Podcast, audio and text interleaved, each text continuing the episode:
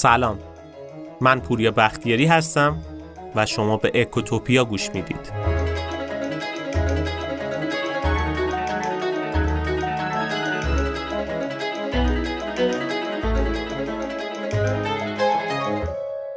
آقای کانمن نوبلیست اقتصاد توی کتاب تفکر کندوسری یه نکته خیلی جالب رو اشاره می‌کنه.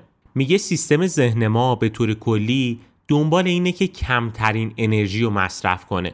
یعنی این مدلی که نخواد خیلی فکر کنه خیلی تحلیل بکنه و به طور کلی برای سوالای سخت جوابای راحت پیدا کنه. این عامل خودش باعث فریبای بزرگی میشه. اصلا یکی از علتهایی که رویا فروش ها هم اینقدر موفقن و خوب پول در میارن هم همینه. چون این مدلی هن که به آدما میگن نیازی نیست تو زیاد تلاش بکنی. همین که بیای این دوره رو تهیه بکنی یا این محصول منو بخری وضعت خوب میشه. یا به عبارت بهتری راه صد ساله رو می‌تونی یه شبه بری. و خب این دقیقا همون چیزیه که چند دقیقه قبل از آقای کانمن نقل کردیم.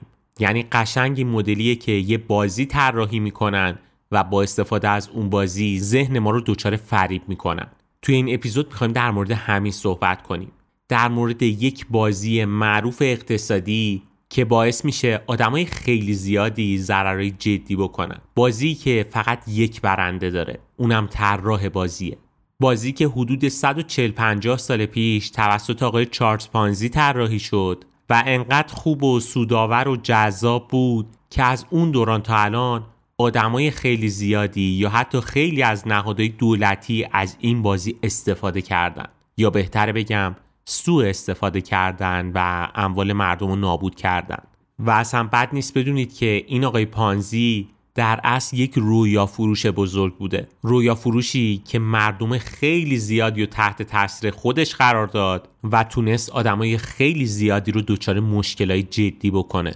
واقعا این بازی پانزی بازی خیلی عجیبیه. یعنی آدم این مدلی فکر می‌کنه که ما هرچی میریم جلوتر آدما کلاهبرداری های قبلی رو می‌بینن ازش درس عبرت می‌گیرن و دیگه در دامش نمیافتن. ولی خب توی واقعیتی مدلی نیست. هر روز یه نفر خلاقیتی به خرج میده و یک بازی پانزی جدیدی راه میندازه و آدمای خیلی زیادی رو درگیر می‌کنه. از دهه 80 بگیرید که مؤسسه های مالی اعتباری توی ایران به وجود اومدن. و بازی پانزی های زیادی رو طراحی کردم و در نهایت هم دیدیم برای مؤسسه های زیادی مثل سامن الائمه چه اتفاقاتی افتاد. دورانی که مردم صف میکشیدن تا بتونن پولشون رو از اون مؤسسه ها بردارن. یا باز جلوتر اومدیم و بازی پانزی های دیگه رو دیدیم. این اخیرا هم یه شرکتی مثل کوروش کمپانی اومد سر کار و باز با ترفند جدیدی از بازی پانزی تونست سر مردم خیلی زیادی و کلاه بذاره و اونا رو دچار مشکلای جدی بکنه. به نظرم مقدمه کافیه.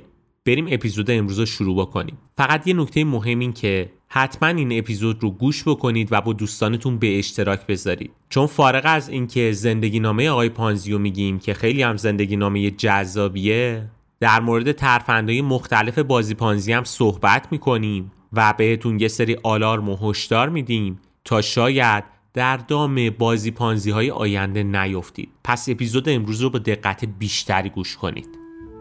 اسپانسر این اپیزود شرکت مهندسی و مشاوری صنایع مبتکران گلدیرانه چه توی محیط های صنعتی در نظر بگیریم چه محیط های خانگی بحث گرمایش و سرمایش و تهویه هوا خیلی بحث مهمیه. چون واقعا جریان هوا جریان زندگیه. این جریان به طراحی و اجرای دقیق نیاز داره. که این طراحی و اجرای دقیق هم کار هر کسی نیست. شرکت مهندسی و مشاور صنایع مبتکران گلدیران یکی از شرکت های شاخص توی این زمین است که به طور تخصصی سیستمای تهویه مطبوع رو طراحی و اجرا می‌کنه. پس اگه شما هم برای محیط صنعتیتون یا حتی محیط منزلتون به این سیستما نیاز دارید می‌تونید با تیم حرفه گلدیران تماس بگیرید ازشون مشورت و کمک بگیرید تا بر اساس نیاز شما بهترین پیشنهادها رو بهتون ارائه کنن. شماره تماس و آدرس وبسایتشون رو توی توضیحات براتون می‌ذارم. ولی اگه توی گوگل هم بنویسید گلدیران AC داتایار سایتشون رو براتون میاره که می‌تونید ببینید و ازش استفاده کنید.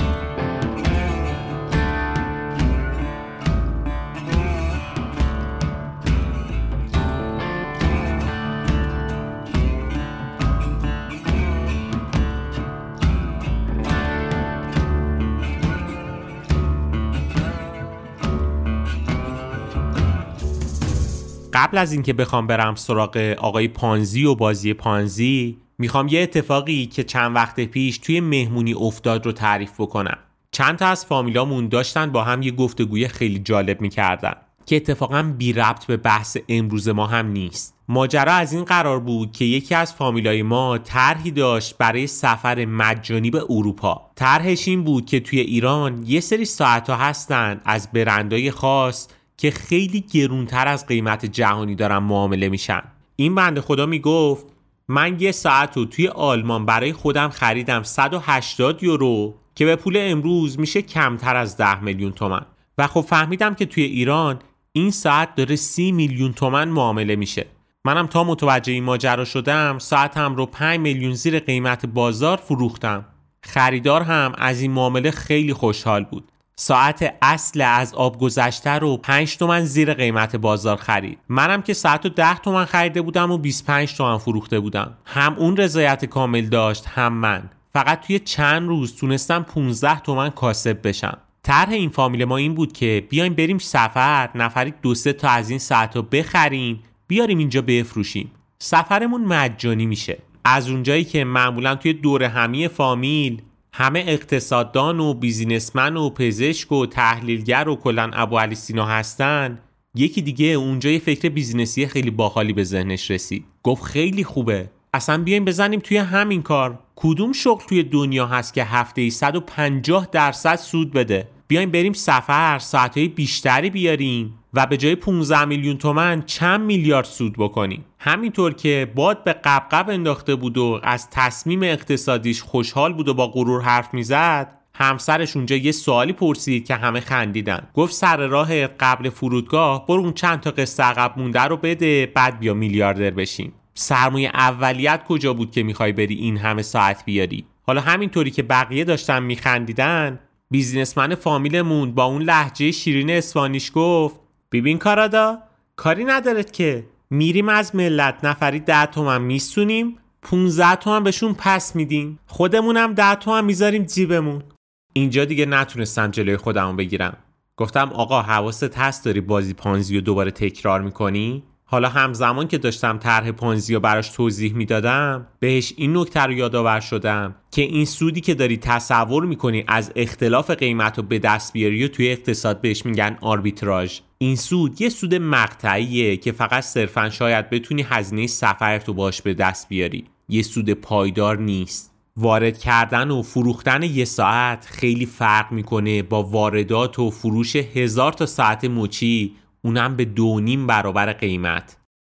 این بحث گذشت چند وقت بعد توی جمع دوستامون یه نفر که می‌خواست گوشی بخره پرسید بچه ها با 20 تومن چه گوشی بخرم خوبه؟ یه نفر بهش گفت آیفون 13 این دوستمون گفت آخه آیفون 13 که 20 میلیون تومن نمیدن که. طرف گفت چرا؟ اتفاقا هست. من خودم تبلیغاشو دیدم.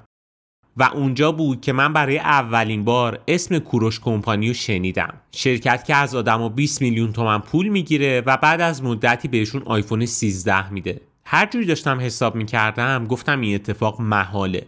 یه نگاهی تو سایت های آمریکایی کردم و دیدم که آیفون 13 توی آمریکا هم قیمتش 600 دلاره که با دلار 50 تومنی میشه 30 میلیون تومن. پس محال یک نفر بیاد یک کالایی رو ارزون تر از چیزی که خریده بفروشه. پس حتما یه مشکلی وجود داره و یه جایی کار داره میلنگه. اینجا چند تا احتمال به ذهنم رسید. یکی اینکه گوشی ها یکی اینکه ممکنه تقلبی یا معیوب باشن. یکی دیگه اینکه دست دوم باشن و به اسم نو فروخته بشن. اما خب این احتمال هم ممکن نیست. شما ممکنه یه گوشی دست دوم معیوب و به اسم نو بندازی به مردم. اما نمی‌تونی با گوشی های معیوب یه کسب و کار درست کنی و توی اتوبان بیلبورد بزنی و تبلیغ کنی.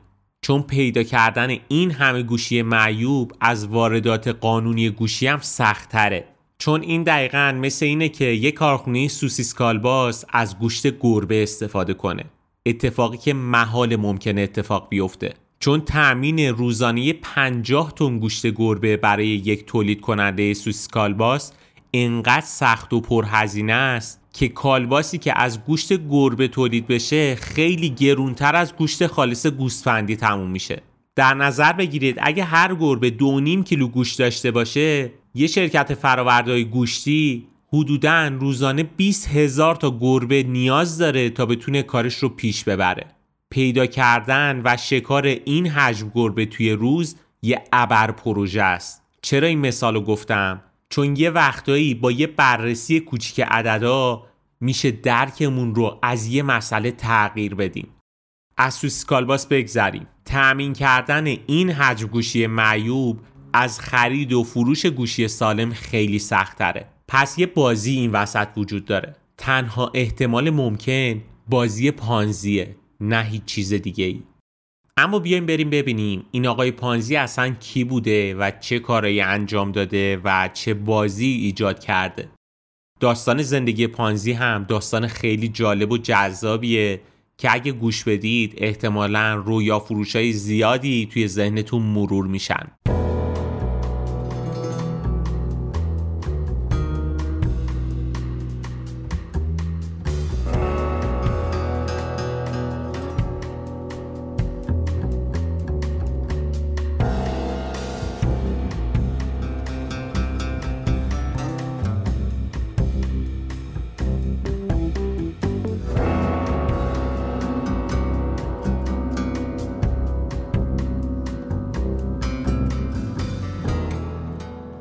آقای چارلز پانزی سال 1882 توی شمال ایتالیا به دنیا میاد. خونواده پانزی اصالتا اهل پارما بودن و ژن خوبم محسوب می شدن. ولی خب هرچند ژن خوب بودن و اشرافزاده محسوب می شدن چرخ روزگار برای این خونواده نچرخید و حسابی فقیر و بیپول شدن. پانزی اون اوایل که وارد بازار کار شد به اداره پست رفت و اونجا مشغول کارمندی ساده بود. اما توی همون دوران بود که به اصرار مادرش وارد دانشگاه لاپاسینزا روم شد و شروع کرد درس خوندن.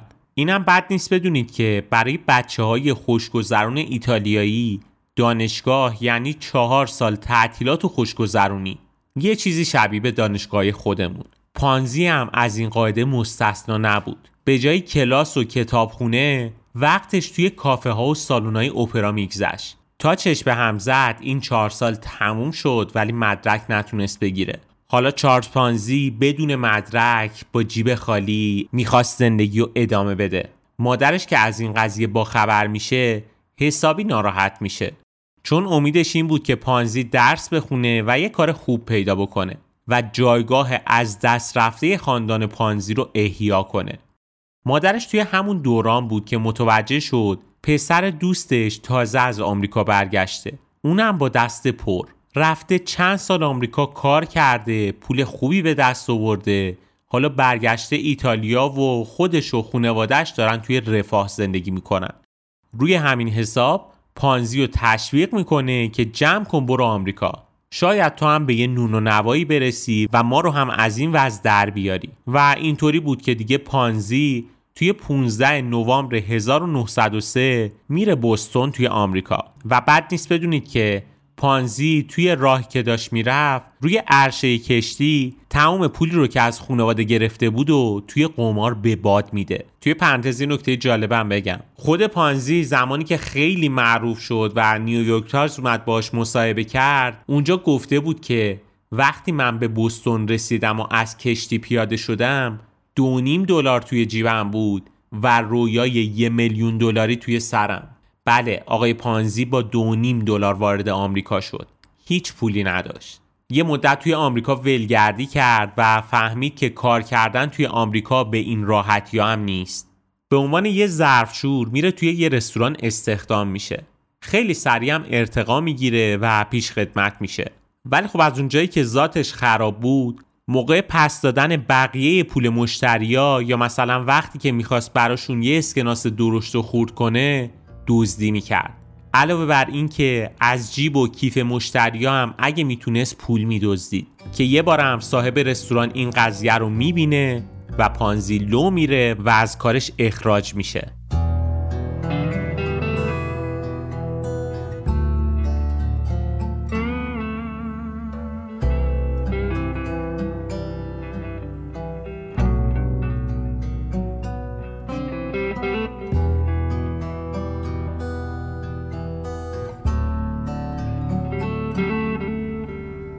پانزی توی این مدت زبان انگلیسی و فرانسه رو خیلی خوب یاد گرفته بود.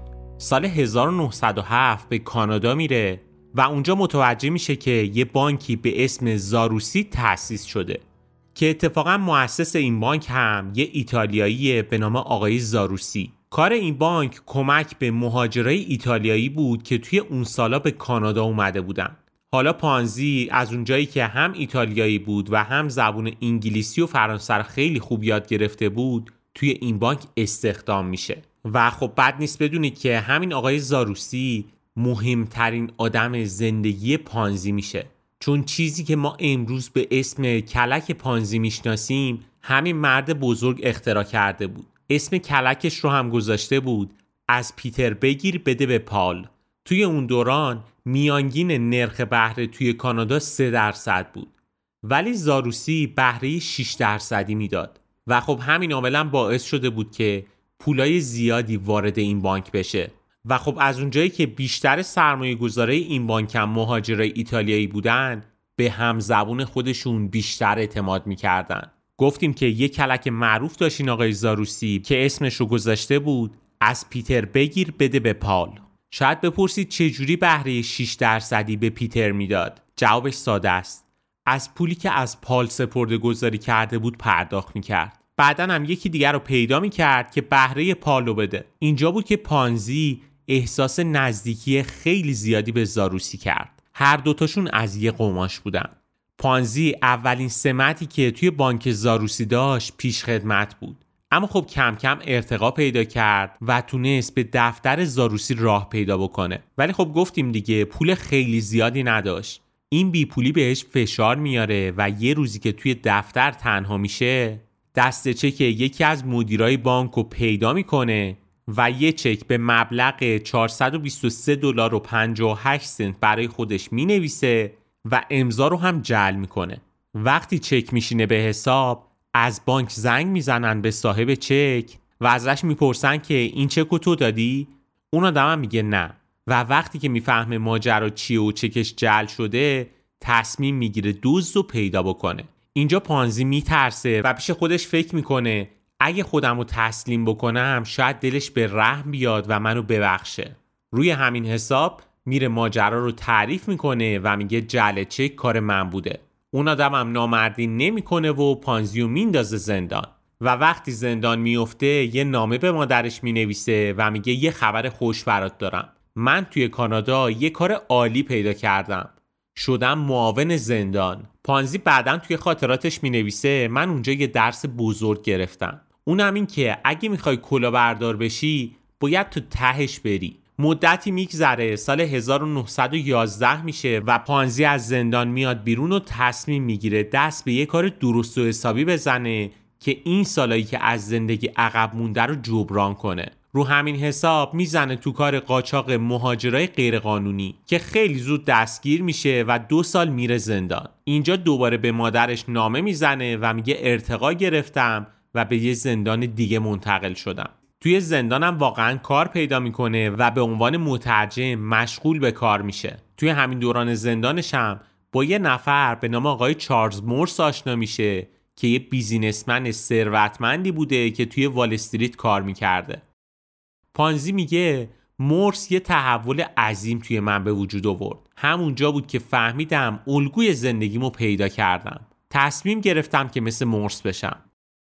به نظر تو مورس چیکار کرده بود که اینقدر چارلز پانزی رو تحت تاثیر گذاشته بود؟ کاری که کرده بود این بود که 13 تا بانک تأسیس کرده بود. سلطان یخ بود و توی تجارت یخ یه جورایی انحصار برای خودش ایجاد کرده بود. قاچاق اسلحه می‌کرد سهام شرکت تولید کننده مثل دستکاری می‌کرد. و کلا کلاهبردار عجیب غریبی بود. مثلا اینجوری که موقعی که قاضی می‌خواست براش حکم ببره صابون می‌خوره تا دکترا رو متقاعد کنه که حال جسمی من خرابه که با این کار موفق شده بود توی مدت محکومیتش تخفیف بگیره. ولی چیزی که از آقای مورس برای پانزی خیلی گذار بود این بود که مورس برای اهدافش حاضر بود از جونش هم بگذره.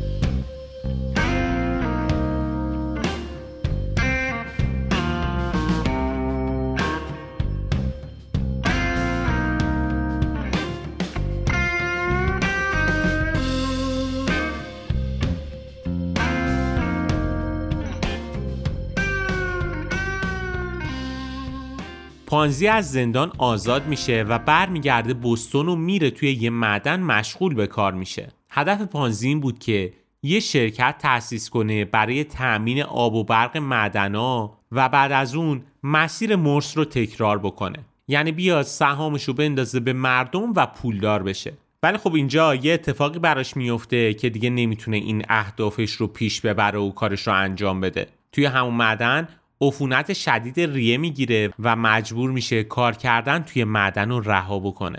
یه مدت بیکار میشه و توی همین دوران بیکاری با یه دختری به نام خانم ماریا آشنا میشه که با هم ازدواج هم می‌کنن. و پانزی حسابی به این خانم دروغ می‌گفته و خالی میبسته. که مثلا توی آمریکا فلان بودم و کارهای بزرگی کردم. الان یه مدتی به خاطر مریضی وزم خراب شده. اما شک نکن یه روز یه کاری می‌کنم. که مثل ملکه توی قصد زندگی بکنی. که خب ماریام اتفاقا باور می‌کنه این حرفاشو و میگه بابا این حرفا چیه؟ من همینجوری خوشحالم. که پانزی میگه نه اصلا. ما باید خیلی پولدار بشیم. و همه این حرفا رو در حالتی می‌زد که کاملا بیکار و بی پول بود. پدر ماریا که می‌بینه پانزی بیکاره میاد یه مغازه سوپرمارکتی بهش میده که زندگیشون بچرخه. توی این مغازه جنسای ایتالیایی میفروختند و کالاهای آمریکایی رو به ایتالیا صادر می‌کردند. از اختلاف قیمت این محصولا هم یه سود ناچیز به دست می آوردن. مدتی میگذره و پانزی با این کار آشنا میشه که پدر ماریا بهش پیشنهاد میده بیا توی این نشریه تبلیغاتی تبلیغ بزن برای مغازت پانزی هم می‌بینه چه ایده خوبی بیایم اصلا خودمون یه نشریه کسب و کار بزنیم نشریه بزنیم تبلیغ بگیریم و پولدار بشیم. این ایده رو به طور خیلی جدی اجرایش می‌کنه. میره یه دفتر اجاره می‌کنه شروع می‌کنه نشریه زدن و خیلی زود ورشکست میشه. دست از پا دراستر برمیگرده سراغ پدر ماریا و ازش کمک می‌خواد. و از اونجایی که پدر ماریا آدم خیلی مهربونی بود ازش استقبال می‌کنه و اداره یه مزرعه میوه رو میسپره به پانزی. پانزی توی اون مزرعه هم ورشکست میشه. که دیگه اینجا پدر ماریا بهش میگه قربون دسته بشین توی خونه نمی‌خواد کار کنی. واقعا انگار اینجوری بوده که پانزی نمی‌تونسته کار سالم انجام بده و تو کارهای سالم شکستای پشت سر هم براش اتفاق میفته. بالاخره هر کسی توی یه چیزی استعداد داره دیگه.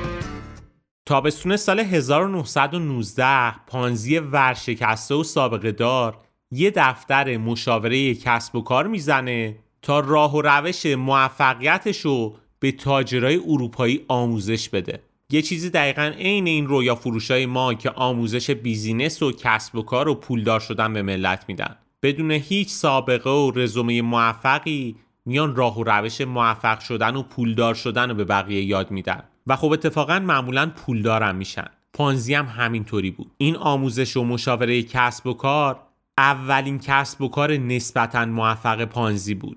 یکی از اولین مشتریاش یه شرکت بزرگ توی اسپانیا بود که از استاد پانزی مشاوره می‌گرفت که یه روز یه نامه برای پانزی میفرسته و در مورد رمز و رازه تبلیغات موثر از استاد سوال می‌پرسه. که پانزی وقتی نامه رو باز می‌کنه می‌بینه که علاوه بر متن نامه یک کپون آیارسی هم توش وجود داشته. این کپون برای چی بود؟ توی اون دوران شما برای یکی وقتی می‌خواستی نامه بفرستی برای اینکه طرف مقابلت بتونه مجانی به نامت جواب بده یک کپون آیارسی هم براش میفرستادی که دیگه نخواد پول بده. شما همون کپون رو می‌دادید به اداره پست و دیگه اداره پست از شما پولی دریافت نمی‌کرد. پانزی که اولین بار بود این کپون رو می‌دید براش جذاب شد. یه پرسجو کرد و فهمید که قیمت این کپون توی ایتالیا یه پنجم قیمتش توی آمریکاه. اینجا بود که فکر کرد گنج پیدا کرده. یعنی کافی بود هزار دلار کپون ایتالیایی بخره و توی مغازش توی آمریکا پنج هزار دلار بفروشه. کاملا همین کارش قانونیه. این چیزیه که توی اقتصاد بهش میگن آربیتراژ. وقتی یک کالای واحد توی دو تا مکان دو تا قیمت متفاوت داشته باشه و شما از جای اول ارزون بخرید و جای دوم به قیمت واقعیش بفروشید به این فرایند میگن آربیتراژ گرفتن. پانزی هم وقتی این فرصت رو مهیا سری رفت سراغ بانک که وام بگیره و کارش رو شروع بکنه. اما خب بانک بهش وام نداد. پانزی هم با مدیر بانک دعواش میشه ولی خب نمی‌تونه کار خاصی هم انجام بده. روی همین حساب میره سراغ دوستاش و میگه به هم پول قرض بدین. سه ماهه بهتون دو برابر پس میدم. که تصمیم عاقلانه ای بود دیگه.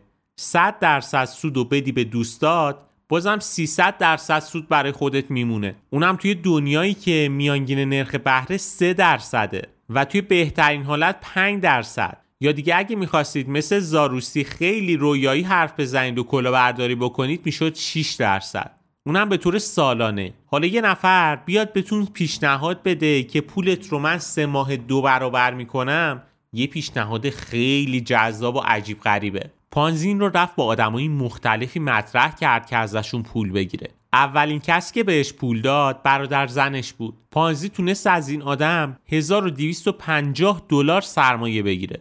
طبیعتا باید با این پول می‌رفت کپون می‌خرید میورد آمریکا میفروخت دیگه. اما خب استاد پانزی این کار رو انجام نداد. رفت یه شرکت مالی تأسیس کرد و با وعده سود 100 درصدی توی سه ماه مشغول به کار شد. توی ماه اول تونست 18 نفر رو قانع بکنه و حدود 1800 دلار پول بگیره ازشون. دیگه طبیعتا باید با این پول می‌رفت کپون می‌خرید دیگه. اما خب استاد پانزی خودش مشاور کسب و کار شرکت های بین بود. به جای اینکه بره کپون بخره اومد اون پول و خرج تبلیغات توی نشریات مختلفی مثل نیوجرسی کرد. تبلیغات هم جواب داد. توی مدت کوتاهی سرمایش به 25 هزار دلار رسید. حالا با این پول جدیدی که وارد شرکت شد سود نفره قبلی رو پرداخت کرد. و اصلا همین پرداخت سود به موقع باعث شد که دهن به دهن شهرت پانزی همه جا پخش بشه. تا جایی که توی ماه می سال 1920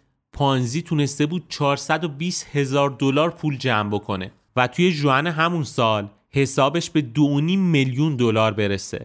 اینجا دیگه واقعا پانزی به آرزوش رسیده بود. یادتونه که اول داستان گفتیم اولین باری که پانزی وارد بوستون شد کلا دو نیم دلار پول داشت. حالا ثروتش یک میلیون برابر شده بود. و حالا دیگه پانزی خدا رو هم بنده نبود. با این پول اولین کاری که کردیم بود که رفت همون بانکی رو خرید که بهش وام نداده بود. بانکو که خرید اولین کارش این بود که اون مدیری که باش دعوا کرده بود و به طرز خیلی بدی اخراجش کرد. همینطوری هر روز پول بیشتری هم داشت از مردم جذب می‌کرد. که دیگه کم کم سر و کله پلیس پیدا شد. اومدن پرسجو کردن که ماجرا چیه داری چه غلطی می‌کنی که این همه پول در میاری؟ و اصلا با این پولات داری چی کار می‌کنی؟ چقدر کارت قانونیه؟ ولی خب پانزی از اونجایی که کلاهبردار خیلی خوبی بود و تنها هنرش این بود که آدما رو بلد بود قانع بکنه نه تنها پلیسا رو متقاعد کرد که کار من کار قانونیه اونا رو قانع کرد که بیاین پیش من سرمایه گذاری بکنید. تازه اگه بتونید سرمایه های جدید هم بیارید بهتون حق بازاریابی هم میدم. ده درصدش همون اول کار مال خود شما. خیلی ایده جذابیه دیگه. با این کار مامورا قانع شدن از کارشون استفاده دادن و شدن بازاریابای پانزی. خیلی روش جذابی بود. این تبلیغات به حدی جواب داد که 75 درصد از مامورای پلیس بوستون مشتری پانزی شده بودن. یه لحظه تا اینجا رو داشته باشید یادتون اول اپیزود گفتم که پیدا کردن اون همه موبایل خراب یا تأمین اون حجم گوشت گربه از یه کار قانونی سختره؟ اینجا هم ماجرا همین شده بود. هر هزار دلار سرمایه معادل سه هزار تا کپون بود. بله درسته.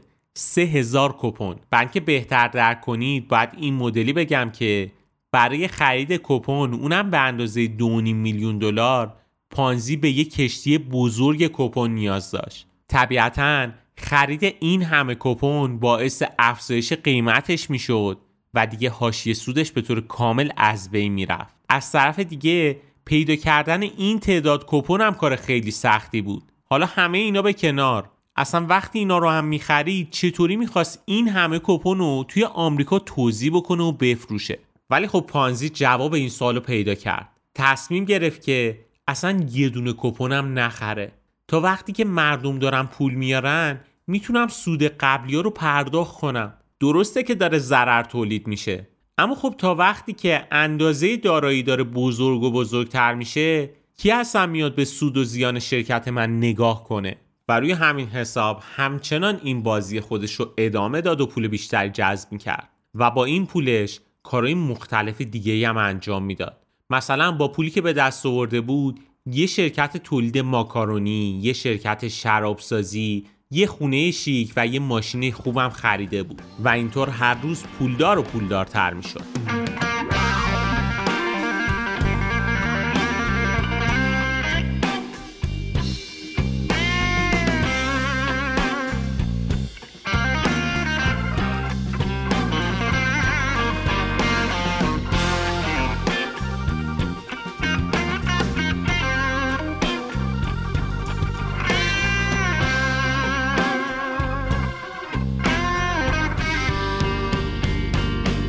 سود کردن پانزی همه رو تحت تاثیر قرار داده بود. مخصوصا فعالای اقتصادی و توی اون دوران یه نشریه معروف مطلبی بر علیه پانزی نوشت که پانزی ممکن نیست بتونه این همه پولو پس بده. ولی خب پانزی با اعتماد به نفس زیاد رفت از اون نشریه شکایت کرد که توی دادگاه هم برنده شد و برای اعاده حیثیت 500 هزار دلار قرامت گرفت. خبر این پیروزی رو هم به بقیه روزنامه ها داد که چاپ کنن. چون هدفش این بود که بقیه رو بترسونه که کسی علیه من چیزی ننویسه. ولی خب با این وجود یه سری هم ترسیدن که نکنه واقعا پانزی بردار باشه. که این آدما اومدن سراغ پانزی که پولمون رو می‌خوایم پولمون رو پس بده. پانزی هم مقاومت نمی‌کنه. آدمایی که می اومدن بهش پول پس بدن در جای یه چک می‌داد می‌گفت بفرمایید اینم پولتون. آدما هم تعجب کردن از این کار پانزی. گفتم واقعا به همین سادگی؟ پانزی گفت بله به همین سادگی. بیان این پولتون. اینجا آدمایی کم فکر کردن و گفتن خب اگه اینطوریه که نه بذار باشه پول. یعنی اینجوری شد که اعتماد کردن و به همین سادگی شر خوابید و آدما فراموش کردن اصلا. هرچند که رسانه های مختلف میترسیدن علیه پانزی چیزی بنویسن. ولی یه رسانه دل و زد به دریا و یه مطلب علیه پانزی نوشت. توی اون مطلب اومده بود که وقتی بانکها دارن برای یه سال سپرده 5 درصد سود میدن چطور ممکنه پانزی 45 روزه 50 درصد سود بده به مردم؟ این مقاله به شدت وایرال شد و خیلی سر و صدا کرد. ولی خب سر و صدا از این جنس نبود که پانزی کلا برداره. این مقاله یه تبلیغ خیلی خوب برای پانزی شد و نتیجهش این بود که آدمای خیلی زیادی هجوم بردن به بوستون پشت در دفتر پانزی صف کشیدن که پولشون رو بدن پانزی سرمایه گذاری کنن. واقعا این مقاله بهترین تبلیغ ممکن برای پانزی بود. باعث شد همه آدما بفهمند که پانزی چقدر داره سود پرداخت می‌کنه. همینطوری که پانزی معروف و معروفتر می‌شد و سرمایه گذاری مختلفی صف میکشیدن که پولشون رو بدن به پانزی ولی با این حال یه سری رسانه ها به شدت علیه پانزی می نوشتن یعنی می اومدن با عدد و ارقام اثبات می‌کردن که پانزی داره دروغ میگه. مثلا یه موردش اینجوری بود که یه روزنامه آمار خرید کپونا توسط اداره پست رو منتشر می‌کرد و می‌گفت این عدد با ادعای پانزی همخونی نداره و پانزی داره دروغ میگه. با انتشار این مدل مقالات یه سری آدما میترسیدن. تا جایی که یه بار آدمای خیلی زیادی جمع شدن جلوی دفتر پانزی که تا پولمون رو پس نگیریم آروم نمی‌گیریم. پانزی هم یه نفر رو فرستاد دم در و گفت کل درخواستاتون چقدره. یه برآورد کرد و جمع زد دید کل درخواستاشون دو میلیون دلاره. پانزی هم دست چکش رو به همراه یه فنجون قهوه و دونات برداشت و رفت یه صندلی گذاشت جلوی در شرکت نشست. و همینطوری که قهوه و دوناتش رو داشت می‌خورد خیلی ریلکس به مردم گفت اوکیه بیان یکی یکی پولتون رو پرداخت کنم. هیچ مشکلی نیست. چند نفر اول رفتن جلو و پولشون رو کامل گرفتن. و آدما که خونسردی پانزی و پرداخت پول داشتن می‌دیدن یکی یکی از آخر صف خارج می شدن چون اطمینانشون جلب شده بود. استراتژی پانزی جواب داد. اون روز کمتر از 20 هزار دلار پول پس داد به مردم.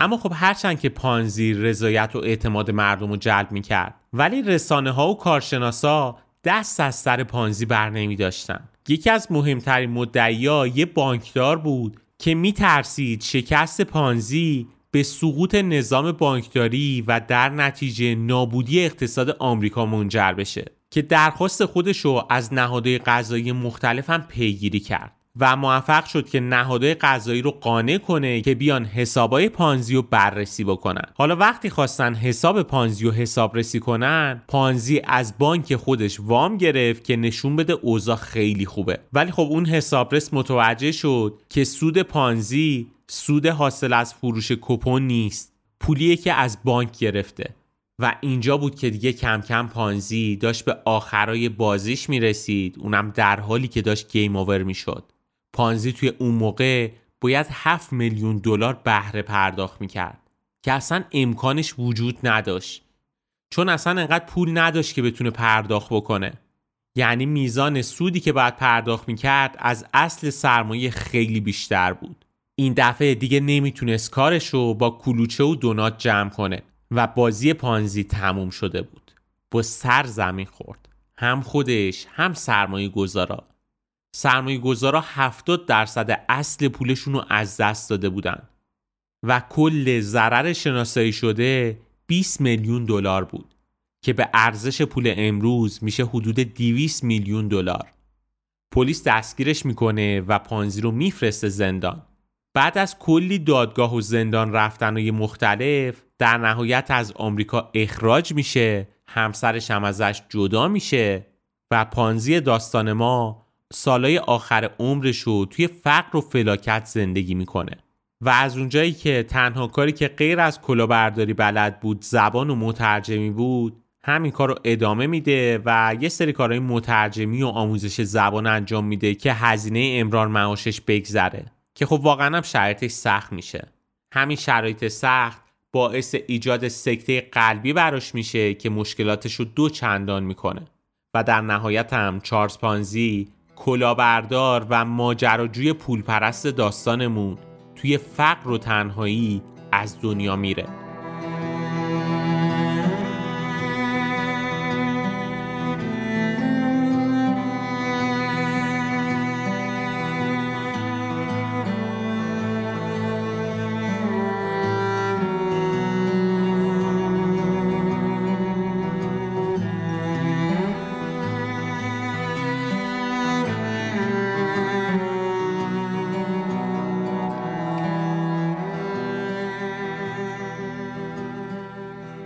طرح پانزی نه خودش رو پولدار کرد نه سرمایه گذارا رو.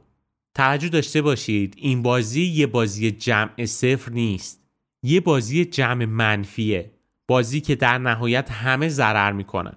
و نکته دیگه هم که باید بدونیم اینه که هرچند که خود پانزی نتونست از این روش استفاده کنه و پول به دست بیاره و مولتی میلیاردر بشه ولی آدمای خیلی زیادی بعد از پانزی اومدن بار خودشون یه شبه بستن و رفتن.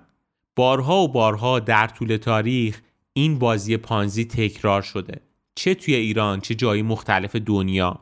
آدمای مختلف اومدن ویترین کار رو یه تغییر جزئی دادن و مردم متوجه نمی شدن پشت پرده چه خبره. یکی ادعا کرد ما داریم از خارج ساعت وارد می‌کنیم. یکی دیگه مدعی آیفون ارزون شد. یکی دیگه مدعی شد که من دارم توی فارکس کار می‌کنم و درآمد دلاری دارم. و هر کدوم با مدل خودشون جیب مردم رو زدن و خودشون پولدار شدن و رفتن اون طرف آب. حالا نه صرفا اشخاص حقیقی باشن شخصیت های حقوقی مختلف هم این کار رو انجام دادن. مثلا دهه 80 توی ایران بود که مؤسسه های مالی مختلفی اومدن وعده سود بالا رو دادن و آدما هم اعتماد می‌کردن. یه نهاد مالی معتبر زیر نظر بانک مرکزی داره این کار رو انجام میده و سود بالا رو به مردم میده. سودی که از بانک ها خیلی بیشتره. انقدر این سود بالا بود که اگه از بازارم می‌رفتید نزول می‌کردید پول توی این مؤسسه ها میذاشتید بازم سود می‌کردید. این مؤسسه ها هم مدلشون دقیقا مثل پانزی بود. اول کار سود مردم رو از سپردهای جدید می اومدن پرداخت می‌کردن. اما خب وقتی کاسهشون لبریز شد و دیگه گنجایش و ظرفیت پرداخت سود نداشتن دومشون گذاشتن روی کولشون و فرار کردن و مردم مال باخته بونده بودن که می اومدن جلوی مؤسسه های مالی صف میکشیدن و تظاهرات می‌کردن و شعار می‌دادن که در نهایت خود بانک مرکزی اومد وارد شد و تونست تا حدی مشکلات رو حل بکنه. و خب از اقتصاد اینو می‌دونیم که توی دنیا هیچ نهار مجانی وجود نداره. بانک مرکزی که می‌خواستی مشکل رو حل بکنه از جیب بقیه آدم ها اومد این مشکل رو حل کرد. چطوری؟ خیلی ساده است. نقدینگی خلق کرد که با این نقدینگی بتونه ضررهای سرمایه گذارا و سپورت گذارا رو جبران کنه. خلق نقدینگی هم یعنی ایجاد تورم. پس فکر نکنید مشکل به راحتی حل شد نه. طبعاتش رو آدم های دیگه ای دادن. یا بهتر بگم همه مردم دادن. فارغ از مؤسسات مالی اعتباری این چند ساله با جذاب شدن بازار رمزارزها هم این بازی پانزی بارها و بارها تکرار شد و آدمای مختلفی و سراسر دنیا درگیر خودش کرد. مثلا توی روسیه با وعده سود 500 درصدی یه نفر تونست 10 میلیارد دلار کلاهبرداری بکنه. یا توی همین ایران خودمون یه نفر رمزرز داریک رو اوورد بالا و به مردم تضمین می‌داد که پشتوانه این رمزرز سهام شرکت وبرقه و با این کارش تونه 150 میلیارد تومن به دست بیاره. اونم توی دورانی که قیمت دلار حدود 25 هزار تومن بود. یعنی حدود 6 میلیون دلار کلاهبرداری کرد. اما خب هیچ کدوم از اینایی که نام بردیم در مقابل برنارد میداف بزرگترین کلاهبردار پانزی تاریخ هیچی نیستن. کیه این آقای میداف؟ کسیه که بهش لقب دکتر فرانکشتاین بازارهای مالیو میدن.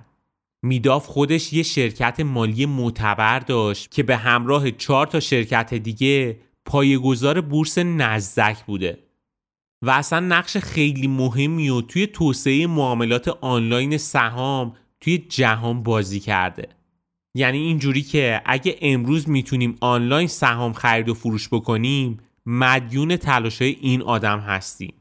میداف برخلاف پانزی یه آدم مطرح با سواد و این کاره بود. یعنی اصلا هیچ کس فکر نمی‌کرد که میداف بخواد کلاهبردار عذاب در بیاد. این آقای میداف حتی توی دانشگاه هم ازش اسم می بردن اسم رسمی داشت برای خودش. مشتریاش هم عموما بانکها و مؤسسه مالی معتبر بودن. حتی اسپیلبرگ هم کارگردان معروف آمریکایی پولش رو داده بود به میداف و سود 17 درصدی می گرفت ولی خب مدل میداف هم از یه جایی به بعد شبیه پانزی شد. سود مشتری قدیم و با پول مشتری جدید پرداخت می کرد و واقعا اگه سقوط بازار مالی تو سال 2007 اتفاق نمیافتاد شاید هیچ وقت میداف لو نمی‌رفت. اما خب با شروع بحران مالی خیلی از سرمایه گذارا خواستن که پولشون رو از بازار و از شرکت میداف خارج کنن. اونجا بود که معلوم شد میداف داره چه غلطی می‌کنه.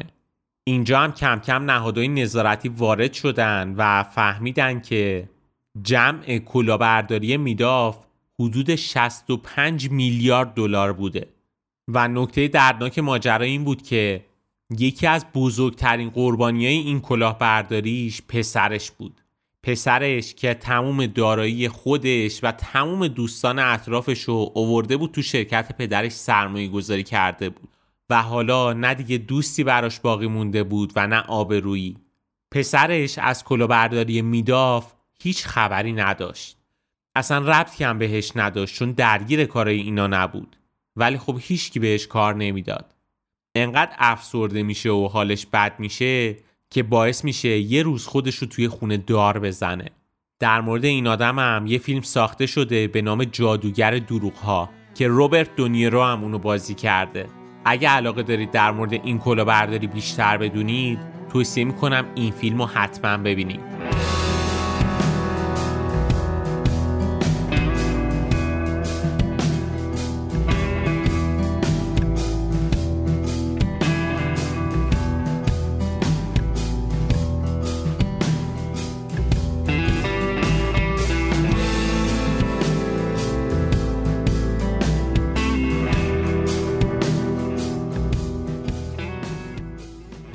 اپیزود امروزمون تمام شد. سعی کردیم توی این اپیزود هم داستان زندگی آقای پانزی رو بهتون بگیم و همین که بازی پانزی رو توضیح بدیم که چیه و چجوری به وجود میاد. که به نظرم نکات خیلی مهمی هست که باید بهش توجه داشته باشیم. اولا اینکه خیلی از آدمایی که می‌خوان ما رو پولدار بکنن باید توجه داشته باشید که اینا اکثرشون مثل آقای پانزی هیچ موفقیت خاصی نداشتن ولی خب تبهر خیلی خوبی توی صحبت کردن دارن و می‌تونن خودشون رو در قالب مشاور، مدرس و خیلی چیزای دیگه جا بزنن و آدما رو فریب بدن. نکته دیگه در مورد بازی پانزی بود که آدمای خیلی زیادی درگیرش میشن و هر روز به یه مدل جدید با یه ویترین جدید خودشون رو نشون میدن. نکته مهمی که باید بهش توجه داشته باشیم اینه که پول مفت، سود بالا، فروش ارزون تر از قیمت کارخونه و کلا پیشنهادایی که ریاضیات ساده رو هم نقض می‌کنن باید حواستون باشه که اینا به احتمال زیاد بازی پانزی هستن. تشخیص بازی پانزی خیلی سخت نیست. فقط لازمه که سرمون رو از حساب خودمون بالاتر بیاریم و به تصویر کلی نگاه کنیم. دقیقا مثل ژامبون گربه که گفتیم با حساب و کتاب مشخص میشه که امکان تولید روزانه چند ده تن ژامبون وجود نداره. ولی حداقل توی ایران خودمون اکثر آدما فکر می‌کنن که با گوشت گربه تولید میشه ولی اینطوری نیست. توی بازار مالی یا کلا پیشنهادهای سرمایه گذاری هم مهمه که ببینیم واقعا همچین پیشنهادهایی اصلا امکان پذیر هست یا نه. مثلا همین چند وقت پیش من یه تبلیغی می‌دیدم که می‌گفت شما میرید 80 درصد پول گوشیتون رو می‌دید به یه شرکت اون شرکت با پول شما کار می‌کنه سود می‌کنه و یه ماه دیگه بهتون گوشی رو میده. اینجا سوالی که باید برای شما مطرح بشه موقع دیدن این تبلیغ اینه که این شرکت ماهانه داره 20 درصد سود می‌سازه. یعنی سالیانه 791 درصد سود.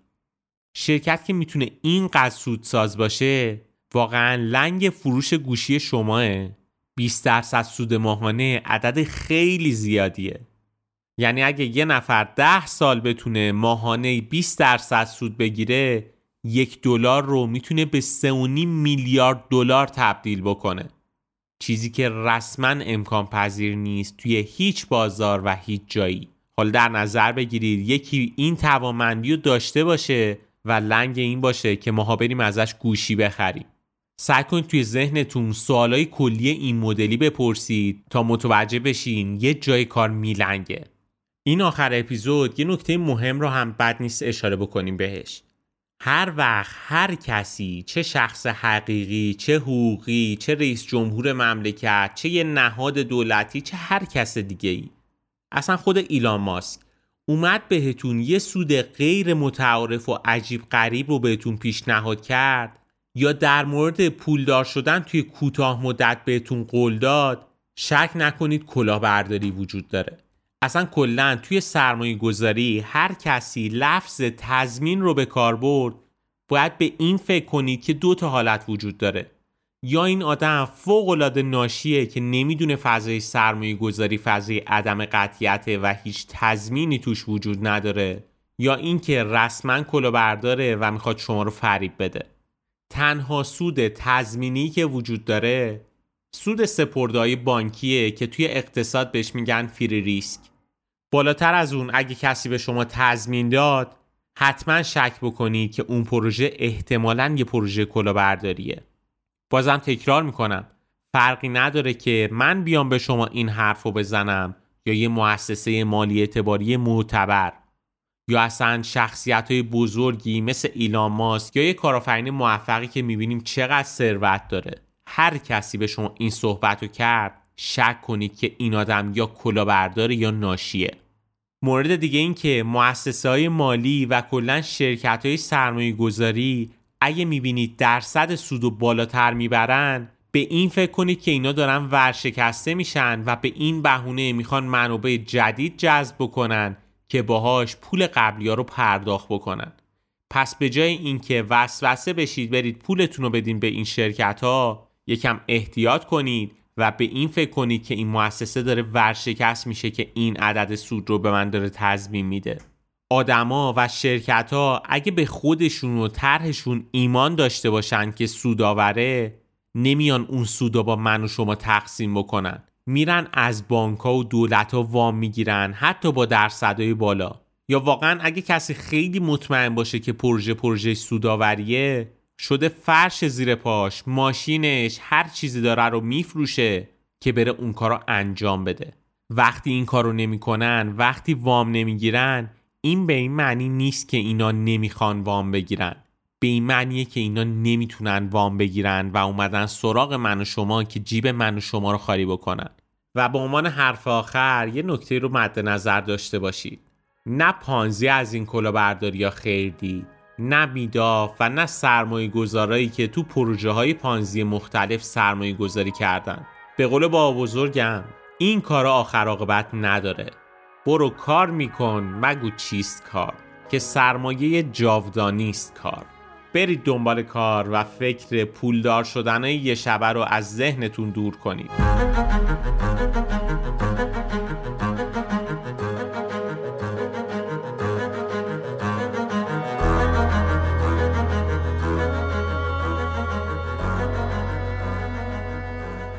خیلی ممنونم از اینکه اکوتوپیا رو گوش می‌کنید و به دوستانتون معرفی می‌کنید. معرفی دهان به دهان شما بوده که اکوتوپیا تونسته تا الان ادامه بده و رشد کنه. توصیه می‌کنم به سایتمون هم مراجعه بکنید. ekotopia.ir اونجا علاوه بر اینکه خود پادکست ها موجوده متن پادکست ها و منابع هر اپیزود هم قرار داده شده که شما می‌تونید ازش استفاده کنید. توی سایت اکوتوپیا علاوه بر قسمت مقالات قسمت کتابخونه هم اضافه شده که اونجا چکیده بهترین و معتبرترین کتابایی که موجوده رو می‌تونید مشاهده بکنید و اگه دوست داشتید می‌تونید توی کلاب کتابخونی ما هم ثبت نام کنید. اگه دوست داشتید یه سری هم به یوتیوب ما بزنید. اونجا هم ویدیوهای خیلی زیادی گذاشته شده که دائما هم داره آپدیت میشه.